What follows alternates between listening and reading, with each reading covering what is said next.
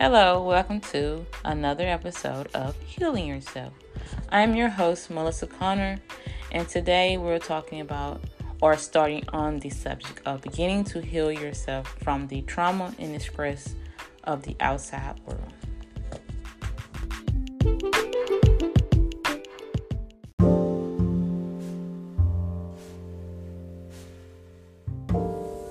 Hello everyone, welcome to How to Successfully Navigate Through Life, starting with healing yourself. Simple ways to heal yourself. Simple ways starts with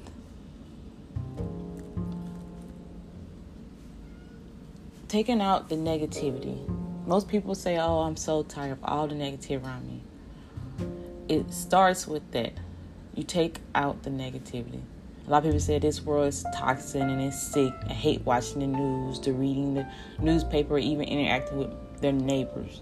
They don't like it. They don't, they're antisocial. They're not generally in love with people.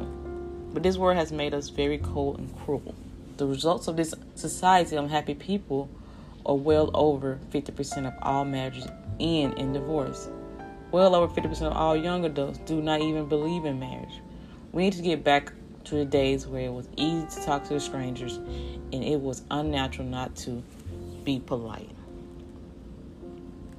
Back to the days where people actually believe in love and look out for their neighbors. We need to start loving ourselves again. We each need to be the change we wish to see in the world. We need to heal ourselves and starting with love. Loving ourselves genuinely. Happy people are successful people. This is simply because being happy makes it easy to stay motivated to reach our goals. Your thoughts have a very significant impact on the, on the life and the world around you. You lead in the quality of relationships you will have with family, friends, members of the society, and significant others.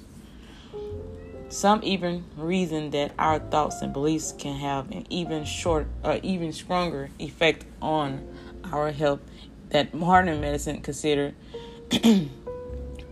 consider unmoral. Here are some examples. A middle-aged man dies a day after his doctor diagnosed him with cancer, even though his autopsy revealed he was misdiagnosed.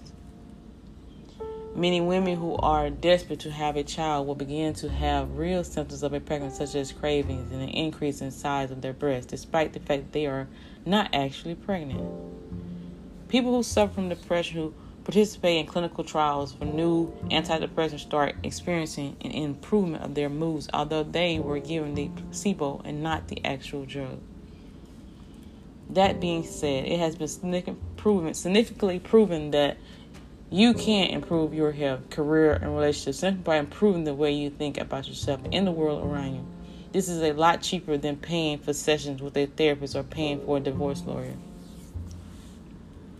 I am help you. I'm here to help you heal your scars and influence that, and take away the influence of all the negativity the world has gave us. I guarantee that learning to rid yourself of the pain of this world drastically improves the quality of your life.